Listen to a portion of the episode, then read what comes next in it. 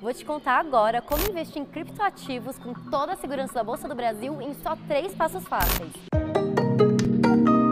Vamos começar do basicão, vai. O primeiro é você descobrir qual que é o seu perfil de investidor e se cripto encaixa com ele. Viu que encaixa? Então bora pra frente.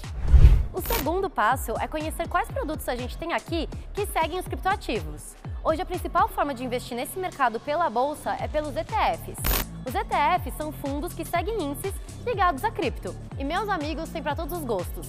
Tem ETF que segue Bitcoin, tem ETF que segue Ethereum, tem ETF que segue um monte de criptomoedas juntas ao mesmo tempo. Para se informar melhor, você já sabe, é só acessar o nosso site da B3. Então tá, checklist. Viu, se informou e gostou? Então vamos para o terceiro passo, que é, se ainda não tiver, abrir conta numa corretora e começar a investir. E olha, você não está sozinho nessa. Os investidores pessoas físicas corresponderam a 90% dos contratos ligados à cripto do primeiro trimestre deste ano. E o Ibovespa B3 fechou em alta de 0,51%. A empresa com melhor desempenho do dia foi a Localweb, com alta de 11,15%. O dólar e o euro caíram em relação a ontem. O dólar fechou em R$ 4,96 e o euro em R$ 5,23. O Minuto B3 vai ao ar de segunda a sexta-feira no B3Cast, nas nossas redes sociais e em tvb3.com.br. Boa noite, bons negócios e até amanhã.